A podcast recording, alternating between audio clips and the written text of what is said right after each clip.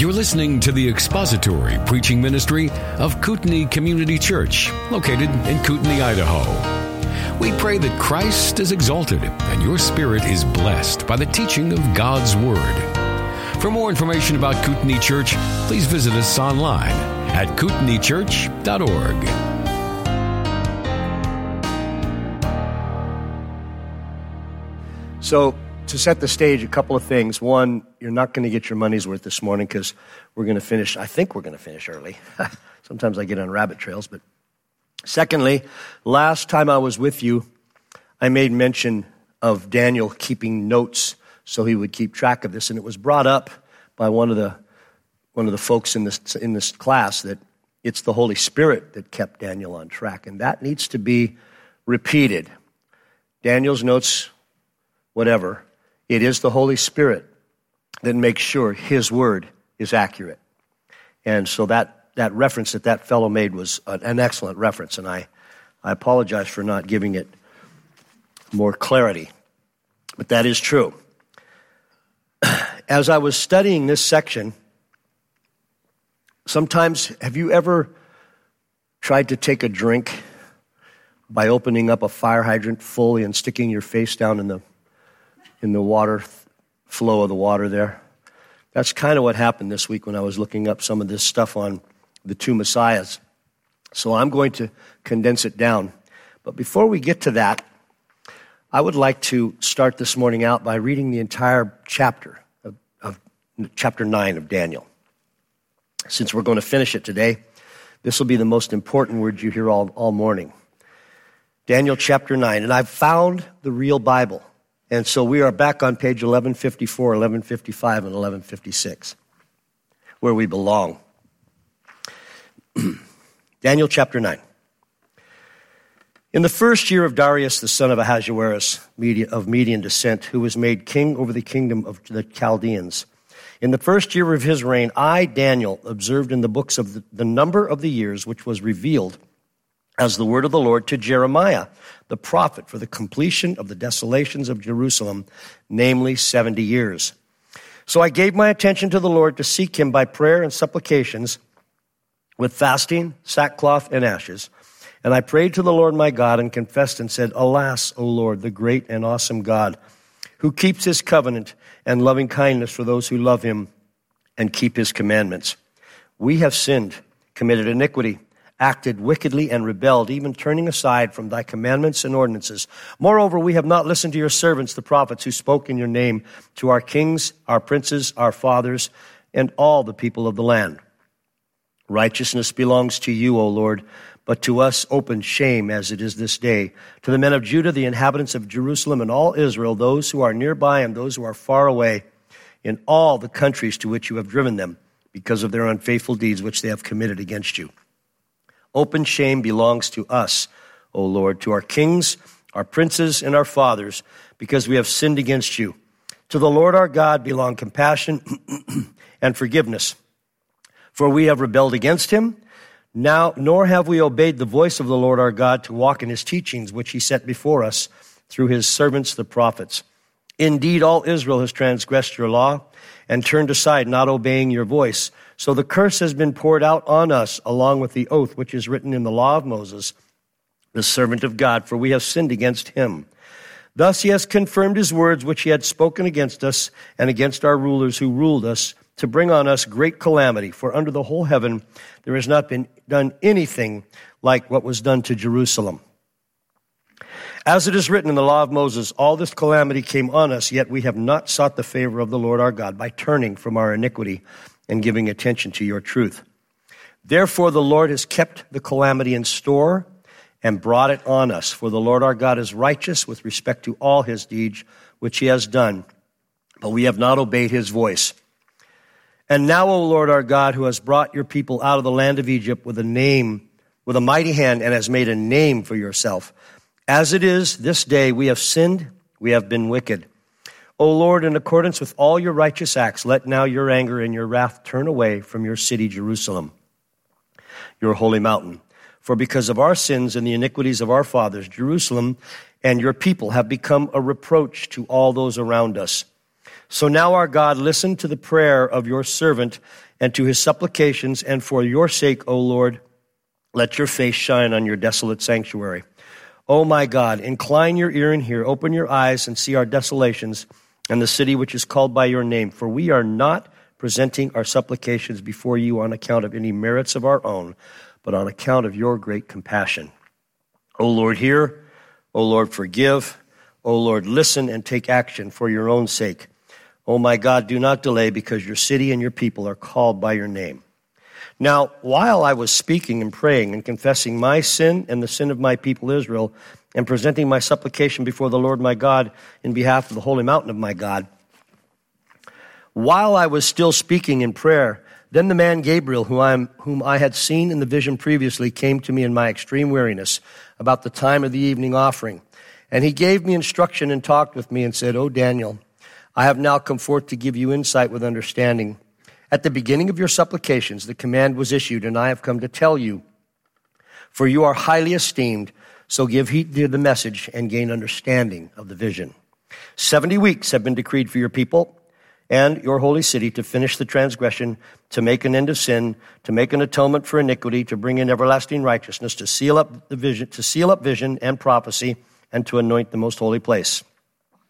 So you are to know and discern that from the issuing of a decree to restore and rebuild Jerusalem until Messiah the Prince, there will be seven weeks and 62 weeks. It will be built again with plaza and moat, even in time of distress.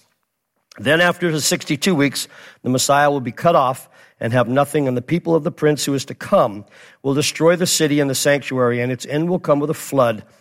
Even to the end, there will be war, desolations are determined. And he will make a firm covenant with the many for one week, but in the middle of the week, he will put a stop to sacrifice and grain offering. And on the wing of abominations will come one who makes desolate, even until a complete destruction. One that is decreed is poured out on the one who makes desolate. So remember, Daniel spent 18 verses praying and actually 19 verses praying, confessing sin, and then finally asking for insight, asking for God to come and to restore Jerusalem. And that's when Gabriel comes in and gives him this vision, this, this answer, if you will. And so the prophets of old had Daniel had many before him that he could read. And the prophets of old, they knew of a, a coming Messiah, many of them misunderstood. And it's talked about in the New Testament. They looked into these things so that they could understand them. And they didn't see the, the Messiah coming humbly and then in power. They saw, they weren't sure exactly what they saw in some cases. And so, unfortunately, because of that, many uh, strange philosophies sprang up. Today, in modern Christendom, it is well established biblically that there is one Messiah, the Lord Jesus Christ. He came in humility the first time, but he will come in power the second time. It was not so clear, that I said, it as I said in the ancient days, many people concluded that there were two messiahs. This is a, I'm going to kind of jump around, but sometimes when you go to the internet and you ask a question, you just go, oh boy, why did I ask it that way? You get, and that was just the images of one of the things I looked up. Okay, I want to go back now. When I looked up this issue of the two messiahs, there are several specific websites dedicated to it. There is still quite a following for this idea. One was named Messiah ben Joseph, the humble, the humble suffering Messiah. And the other one was named Messiah ben David, the powerful Messiah who would reign in the end. There are even some who posited more than two Messiahs. The Talmud posits a leprous Messiah. The Essenes believed in a priestly Messiah as well. Messiah ben Aaron, if I spent the time going into all of those, and, and, I believe it's interesting and, and one can study it and maybe receive some edification from it. But for our purposes, we want to, we want to illuminate, ask God to illuminate the book of Daniel. So I just wanted to give you kind of an overview. By the first century, it had been settled down to two messiahs. the ones mentioned at the beginning of this discussion Messiah ben Joseph and Messiah ben David. There are multiple, as I said, websites devoted to each of them. There are many scriptures describing the Messiah as humble and suffering, including Genesis 3:15, Isaiah 53, 1 through 12, Psalm 22, Zechariah 12:10, Zechariah 9, 9, Matthew in the New Testament 20, 28, and then right here in Daniel chapter 9, verse 26. And there are equally numerous scriptures describing the Messiah as powerful, the one who will reign over all and set all things to right, including Micah 5 2, Isaiah 9 6 and 7, Psalm 110 1 through 7, Jeremiah 23 5, Psalm 12, uh, 2 1 through 12, Isaiah 11 1 through 16, and many others. From the time of the Babylonian captivity, observant, pious Israelites after the captivity would have been counting down the years to the coming of the Messiah. When Jesus appeared on the scene, the Jews were under the thumb of violent Rome. Messianic fervor was at a fever pitch. Based upon the scriptures describing Messiah as powerful, uh, the coming Messiah would be expected to deliver, deliver Israel once and for all from Gentile dominion. The message of Zechariah regarding a humble Messiah, a humble king riding in on a donkey, was ignored or forgotten, while the message the prophets gave of the great Messiah that would reign over all was given center stage in many cases. When Jesus did not deliver Israel from Rome, many were confused. New Testament believers, of course, who studied the whole of Scripture, including the growing New Testament, of their day understood from the words of Christ and from the apostles that there was one Messiah who would come in humility, but was going to return in great power. The Lord Jesus Christ is the single Messiah spoken of throughout all of the Old Testament as coming and as coming again. It's spoken of in the Old Testament. And throughout the New Testament as having come and coming again. Thus we understand that both Daniel 7:13 and Zechariah 9 9 are both true of the Lord Jesus Christ. Daniel 7:13 says, "I kept looking in the night visions, and behold, with the clouds of heaven, one like the Son of Man was coming. And he came up to the Ancient of Days and was presented before him. He came with great power." And Zechariah 9 says, verse 9 says, Rejoice greatly, O daughter of Zion. Shout in triumph, O daughter of Jerusalem. Behold, your king is coming to you. He is just and endowed with salvation humble and mounted on a donkey, even on a colt, the foal of a donkey. So we understand, and many pious Jews did then, understood that the Messiah was to come twice. And thus we have the gap of time evident in Daniel between the first coming of the humble Messiah and the second coming of the powerful world conquering Messiah. So last week we finished, or no, last time we were together, two, a couple weeks ago, we finished the phrase for one week, talking about the covenant and that uh, the end times ruler would make with the many, Israel. I want to point out a, another bit of information about that term, the many. There will be plenty in Israel who will know better, especially Messianic Jews, Jews who understand the New Testament and believe it and have trusted Christ for salvation. They will understand that Jesus isn't making this covenant. This is being made by an evil man. So we've already established, it says the next phrase is in the, but in the middle of the week. We are in verse 27. Uh, and he will make a firm covenant with the many for one week, but in the middle of the week. So we've already established grammatically that the he spoken of here is the prince who is to come, the Antichrist. We have also established that based on the fact that none of the actions of the one described here have ever been taken by Christ, this is yet future. Oh, by the way, Josh sent me something today. I did discover to my dismay that the Antichrist has already come. His name is Benjamin Netanyahu, I guess. And he's already made covenants and, and there's, I mean, you can't make some of this stuff up. Uh, I won't get off into the weeds here, but this was quite a long dissertation about some of what is going on today and how it is fulfilling this. I'm not saying that there aren't historical happenings that are part of fulfilling Scripture. But we aren't, we aren't here yet. We're not in the middle of the week. This is yet future. The word for middle means half or midst. Without a preposition, the phrase could be translated for the half of the week. At any rate, what is in mind here is the beginning point of a new action that takes place in the middle of the seven year period, that is halfway, which is three and a half years in. So, in the middle of the week, something new happens. The next phrase is, He will put a stop to sacrifice and grain offering. The fact is that the Antichrist will put a stop to the activities. That implies that they had begun, that they had begun again because they're not happening now.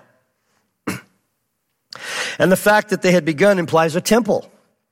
The prince who is to come makes a political, legal treaty with the Israelites, the Jews, that includes obviously their ability to sacrifice and to build their temple.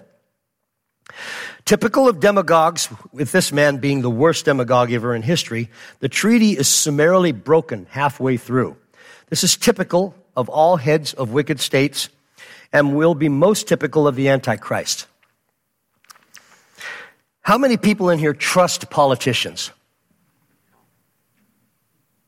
Okay, uh, then what we're reading here is probably accurate, huh? It's accurate because it's the Word of God. But we all know where our trust lies. And this is the same kind of thing. He makes a treaty, and then when the treaty starts apparently to go wrong for him, he breaks the treaty. It is likely that at this period in time, anti Semitism will cause the Gentile nations to likely applaud such a decision. Antiochus Epiphanes did the same thing, and he is considered typical of the Antichrist. So the temple sacrifices, the building of the temple and the temple sacrifices, which had begun at the beginning of this treaty or were initiated when this treaty was started, are now stopped. And the next phrase, and on the wing of abomination. This is a difficult phrase to translate. The word translated as wing comes from a root which means to cover over.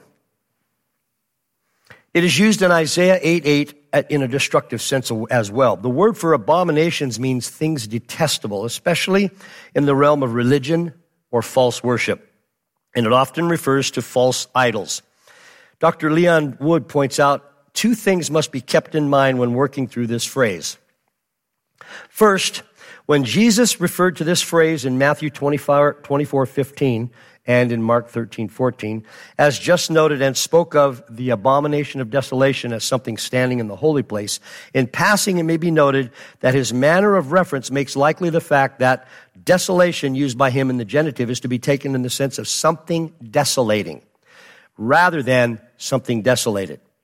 Second, the meaning here must be parallel and to an activity of Antiochus Epiphanes because in 11, boy, can't bump things. Because in, in uh, Daniel 11, 31, this same phrase, abomination of desolation, is used in reference to something established by him. Significantly, in both passages, this one in 1131, which comes from uh, referring to verse chapter 12, verse 11, the mention of this abomination immediately follows a statement regarding the taking away of daily sacrifices, thus implying that in some way it took their place. Since Antiochus, uh, remember, this both Antiochus and the, and the Antichrist will want the worship of the world to go to them. Antiochus wanted to be worshipped, and the Antichrist will want to be worshipped. This mention, as I said, immediately follows, so it implies that it took their place. Since Antiochus was typical of the Antichrist, the thought follows that Daniel's mention of this abomination in respect to the times of each was to show further parallel between them. In 1 Maccabees 1 45 through 54, and that's up here on the right, an indication is given of the nature of the abomination in Antiochus's day. It states that what he did, following his order forbidding burnt offerings and sacrifices and drink offerings in the temple, was to set up an, the abomination of desolation upon the altar and build the idol altars throughout the cities of Judah on every side. Then in Maccabees 6 2, which is second down on the left, because that's where it fit, It is indicated that in this way he polluted the temple in Jerusalem and called it the temple of Jupiter Olympus, Olympius. Whether this abomination was actually a statue of Jupiter, Jupiter or only a substitute altar on which to worship him is not sure, but it is quite thing, quite sure that it was one thing or the other. So Antiochus did this, and the, and the Antichrist, of whom Antiochus was typical, will do something of the same nature. These two matters point to the overall thought as being that the Antichrist, like Antiochus, will set up in the holy place, in the restored temple, something detestable, like a false altar or a great statue, which will cause a desolate condition. A desolate condition there, likely as the nature of worship refusing to come to the temple under these conditions. Um, worshipful Jews will, will follow the law precisely in, their, in, the, in the restored temple. And when the Antichrist breaks the treaty in the middle of the seven years, on the, uh, in the middle of the seven years, and sets up this abomination, they will not come to the temple to worship. They will stay away from it. Two words that form the most difficult part to translate in this are the Hebrew words translated and on the wing in the King James and for the overspreading. Both translations are, are technically correct, there, this is a parallel thought to its use in Isaiah 8, speaking of the Euphrates jumping its banks and desolating its land, desolating the land around it. In Isaiah 8 8, that word is used to, to describe the Euphrates River jumping its bank and desolating the land around it.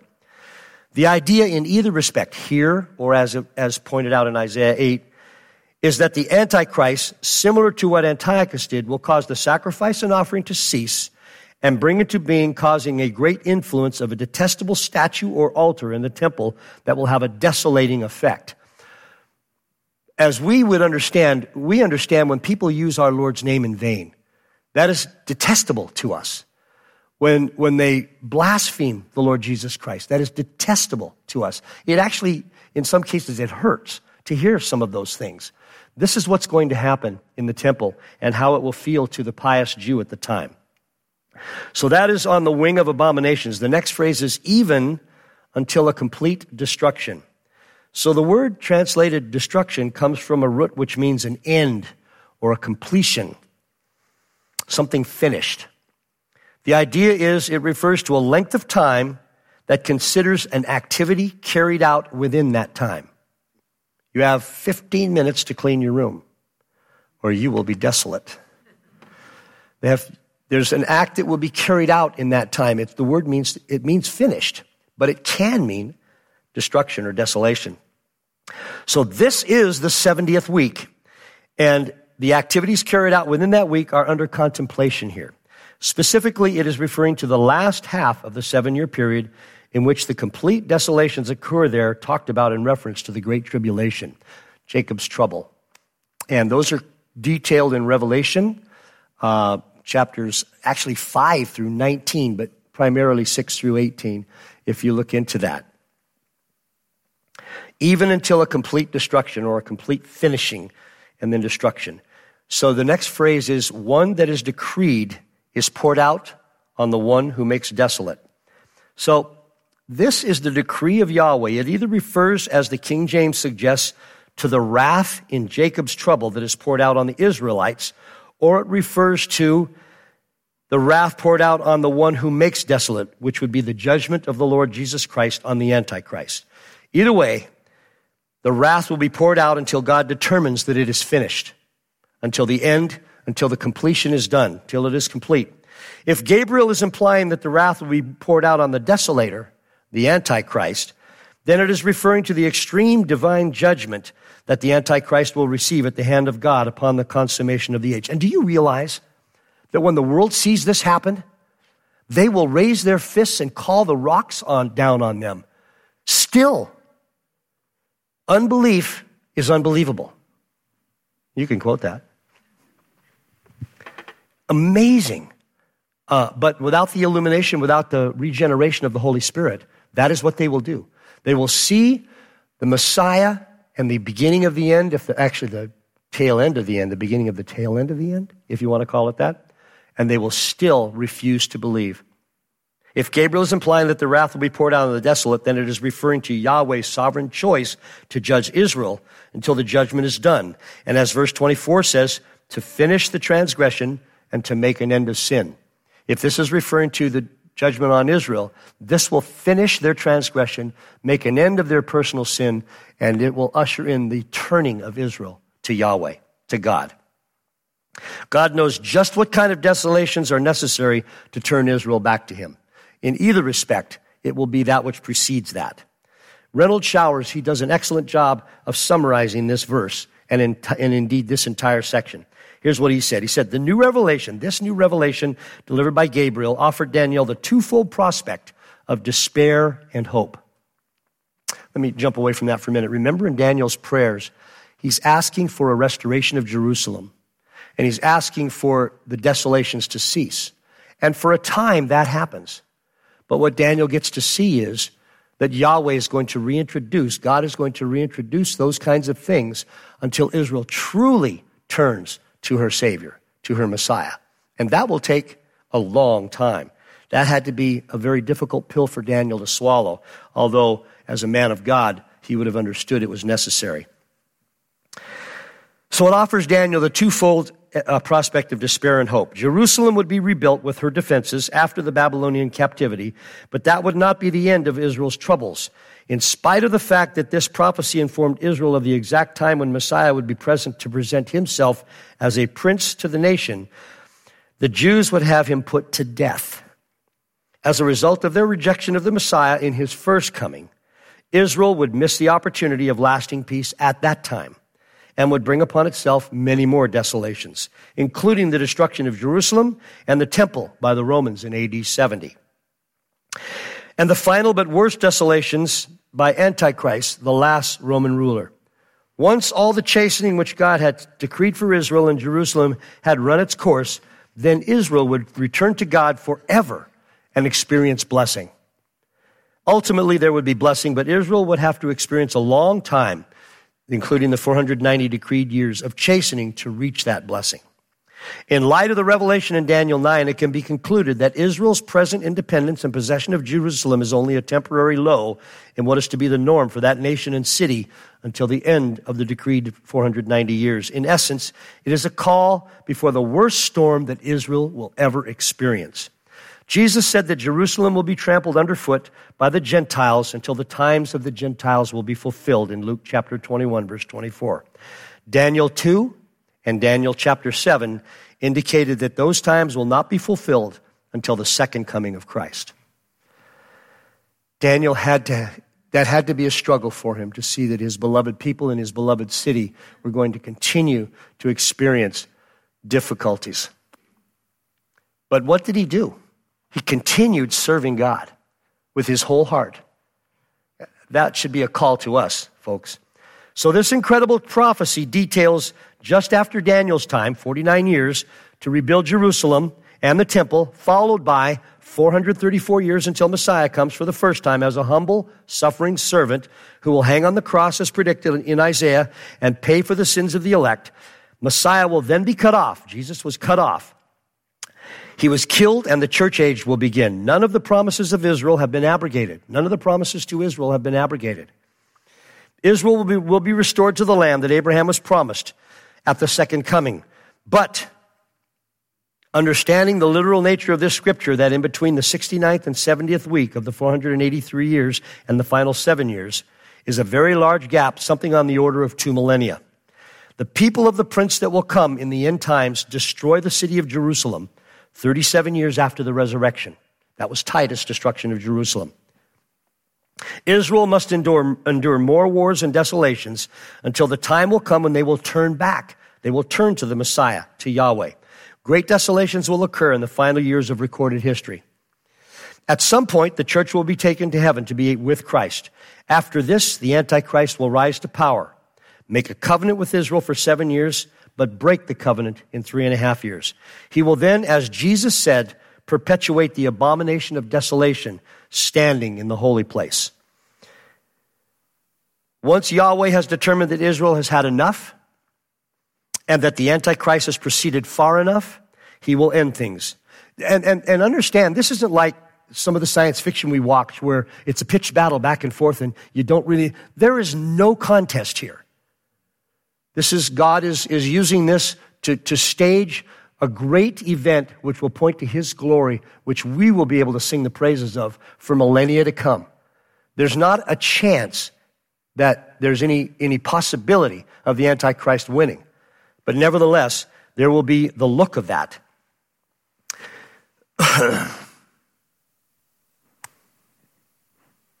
Once he, this, Yahweh decides that Antichrist has proceeded far enough, he will end things. Jesus, Messiah, will return and sit on the throne of David. Of course, there is a great deal more to it than that, and it is fleshed out in Revelation chapters 6 through 18, as well as in many other places in Scripture. Daniel was given enough from Gabriel to understand that Israel would have a time of peace, followed by continued wars and desolations, followed by turning to their Messiah, receiving the promises that Yahweh gave them, and entering into their rest. But it occurs over a, a, a great period of time. When Jesus stood up in the temple in chapter 4 of Luke and quoted most of Isaiah 61, chapter 61, verses 1 and 2, of course, he knew exactly what he was doing. His understanding of the fact that there were still many long years before his triumphal return, coupled with his sovereignty in stating that he was the fulfillment of that entire scripture, in their hearing that day, he was the fulfillment of the first part, which applied to his first coming. And that had quite an effect on the people in that day. Let's look at this again. The Spirit of the Lord is upon me, Jesus said, because He anointed me to preach the gospel to the poor. He has sent me to proclaim release to the captives and recovery of sight to the blind, to set free those who are oppressed, to proclaim the favorable year of the Lord. And I forgot one important part, and I don't want to misquote it, so I'm going to look it up. And He closed the book and gave it back to the attendant and sat down. And all of the synagogue, the eyes of all the synagogue were fixed upon him. And he began to say to them, Today this scripture has been fulfilled in your hearing. And all were speaking well of him and wondering at the gracious words which were following, falling from his lips. They knew what he was saying. He was claiming to be the Messiah. Look at the, the bold. That is what he left off.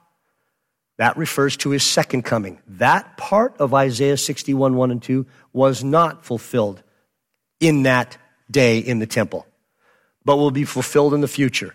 And so Jesus, in his own inimitable, wonderful way, gave credence to the gap as well for our purposes as we try to understand this. But for him, it's one picture because he wrote the book. He wrote the book. he stopped short of repeating the entire quote. He did not mention the tribulation period, which was spoken of in the last phrase of Isaiah 61, 1, 61 2, because he was introducing himself into and the church age. The time of Jacob's trouble, also known as the day of vengeance, was yet to come. And this is what Daniel was speaking about in the end of verse 27. This is what is known as a double reference. This is not to be confused with what's called a double fulfillment. As one commentator said of the rule of double reference in his book regarding Messiah, commenting, he was commenting on Zechariah 9, 9 and 10. Did I do that? Okay. I'm pretty handy with this thing. I think I just broke something. So, looking at Zechariah 9, 9, and 10, this, this is what this commentator said. This rule should not be confused with another rule often called double fulfillment. This author, speaking of himself, does not accept the validity of the principle of double fulfillment. This law states, this law states that the passage may have a near and a far view, hence in a way it may be fulfilled twice. This author does not believe that there is such a thing as double fulfillment, a single passage can refer to one thing only, and if it is prophecy, it can have only one fulfillment unless the text itself states that it may have many fulfillments. The law of double reference differs from the law of double fulfillment in that the former, double reference, states that while two events are blended into one picture, one part of the passage refers to one event and the other part of the passage to the second event. This is the case in Zechariah 9, 9, 10. Rejoice greatly, Zechariah 9 9 says.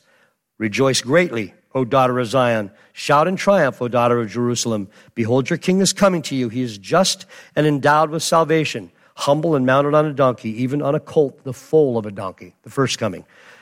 Verse 10, remember, originally scripture didn't have verse assignments. This was one statement. I will cut off the chariot from Ephraim and the horse from Jerusalem, and the bow of war will be cut off, and he will speak peace to the nations, and his dominion will be from sea to sea and from the river to the ends of the north. So the coming humbly was the first coming, spoken of in verse 9. The coming in power was the second coming, spoken in verse 10, a double reference, not a double fulfillment. In the same way, there is a gap between Daniel 9:26 and Daniel 9:27. There is also a gap here in Zechariah.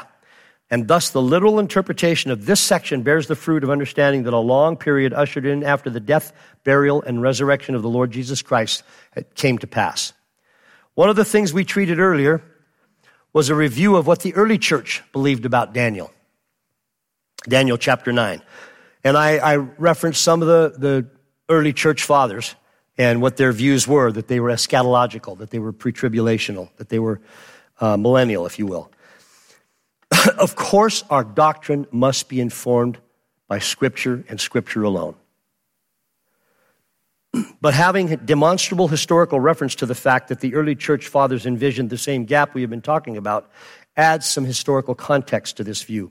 Irenaeus, who lived from 130 to 200 AD, and his disciple Hippolytus, who lived from 170 to 3, 236, were clearly in the eschatological group as opposed to the historical group regarding the discoveries of, or the, the prophecies of Daniel 9. So the eschatological group believed that it was future, that there was a millennium, that there was a, a gap, if you will, or a time period. The historical believed they had been fulfilled. Hippolytus said in his commentary, he said, For when the three score and two weeks are fulfilled, and by the way, he was one of the first people to write a commentary on anything in the, book, in the Bible. And guess which book he wrote a commentary on? Daniel. For when the three score and two weeks are fulfilled and Christ is come and the gospel is preached in every place, the times being then accomplished, there will remain only one week, the last in which Elias will appear and Enoch in the midst of the abomination of desolation, manifested by the Antichrist, announcing desolation to the world. Unquote. So admittedly, this is not as refined as the concept is today, but it was a reflection of the fact that the scholars in the early church believed in the gap between 69th and 70th weeks. Further, Jerome, commenting on the book of Daniel, would not set forth his own interpretation, so he simply records the views up to his time, which was 340 to 420. So if he was born in 340, this would have been like um, 360 and on, 370. I don't think he wrote when he was born. Sometimes we forget that when we, we reference someone's period of living. We think, oh, he wrote that in, the, in 320. No, in 340. I mean, no, he was born in 340. He wrote it sometime later in his life. So he wouldn't set forth his own interpretation. He acknowledges that one named Africanus views the passage as eschatological. There were numerous comments in that era. Eusebius, considered the father of church history, although espousing a historical view, places a gap of time between the 69th and 70th weeks. There were other writers as well. I could name them. Um, they, they actually commented against, and, and Augustine later on commented that they had a different view than him because he was one of the major proponents of some of the allegorical interpretations of Scripture that have yielded some of the things we read today that are inaccurate, that are not according to literal interpretation. So again, it must be remembered that these historical footnotes offer corroboration and context to the time gap, but only Scripture can be used to develop the doctrine itself. The, the fact is, and we just finished, we just finished Daniel chapter 9, that this section which is 24, 25, 26, and 27, the one that everybody focuses on, was preceded by 1 through 23. And in that, 19 verses were totally dedicated to prayer, supplication, and confession. And I believe that it is one of the reasons, if not the major reason, because that was the lifestyle Daniel had, that God saw fit to give him this revelation.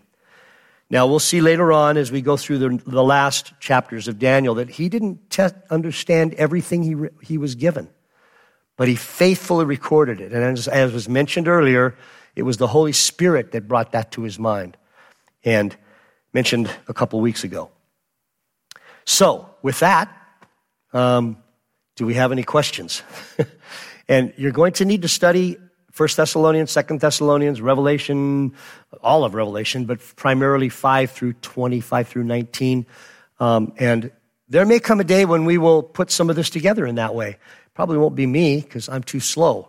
But uh, this has had a profound impact uh, on the way I have viewed. I have not spent the time I needed in studying eschatological concepts. And uh, I've been very grateful for this opportunity to do that. Um, and I did ask if there were any questions. Did I see a hand start to go up? Yes. No. I know that's kind of a blatant statement, but I, I think that the, the question was can you understand Revelation without understanding Daniel? I know this is going to sound um, pedantic, but David has said this. David Forsyth, which is where I first heard it, and I, it was like a light bulb went on. I think several people saw it. What happened above your head, Razor? You read the book left to right. You read the book left to right. And um, much of what takes place in those chapters in Revelation is based upon what Daniel had to say in chapter 2, in chapter 7, in chapter 8, in chapter 9. And again, we'll see in 11, 12, and 13. Um, 11 and 12.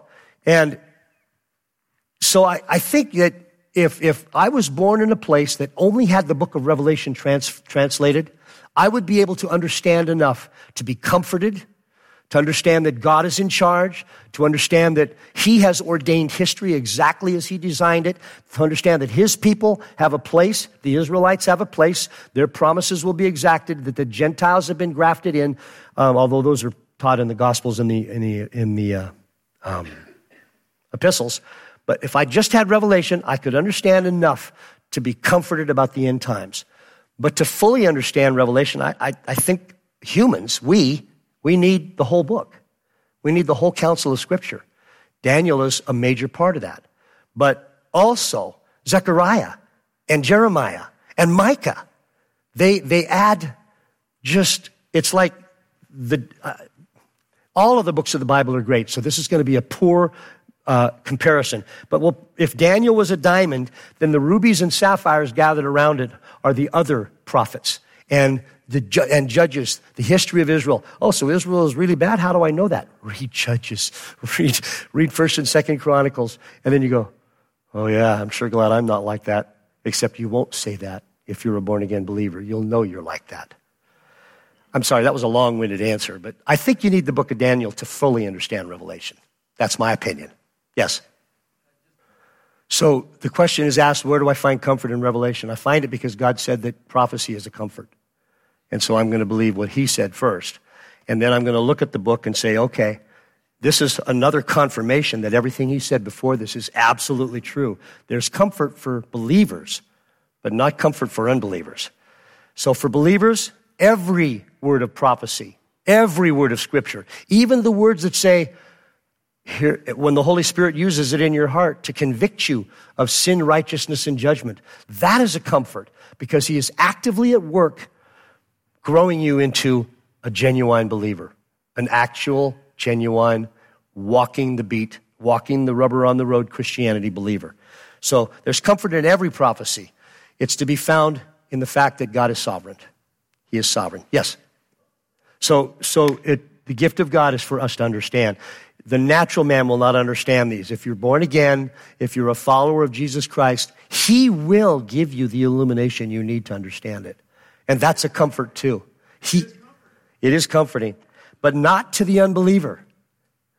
Not to the unbeliever. And so don't shy away from presenting the gospel in all of its difficult glory, though, because the Holy Spirit is the one who opens the hearts and minds to understand the scripture. And if we're faithful to share it, all of it, the whole counsel of God, not that you're going to spend four hours on, on one little street corner, maybe you will, giving the gospel to one person, unless God calls you to do that. Um, all of the scripture is profitable for doctrine, for reproof, for correction, for instruction. All of it, every bit of it. So exciting. Daniel's the best book in the Bible right now because that's the one we're in. Any other questions? I'm sorry, I ran long like I usually do. Yes. Zechariah 9, 9 and 10. That prophecy presents the Messiah coming as a humble, riding on a donkey, a colt. And then the next, very next verse presents him as imposing peace and encompassing the entire land from the river to the north and stopping wars. That comes in the end times. Humble, humble Messiah came in, in, uh, in Palestine. It was Jesus during 30, 30 AD. He came in 4 BC, but I mean, He, his ministry was 30 to 33 AD. Then he comes again. He hasn't come again yet. That's the second verse, Zechariah 9 10. Thank you for listening to the latest podcast from Kootenai Church. If you'd like to learn more about Kootenai Church or to donate to our church ministry, you can do so online by visiting kootenaichurch.org. We hope you enjoyed this podcast and pray you'll join us again next time. Once again, thank you for listening.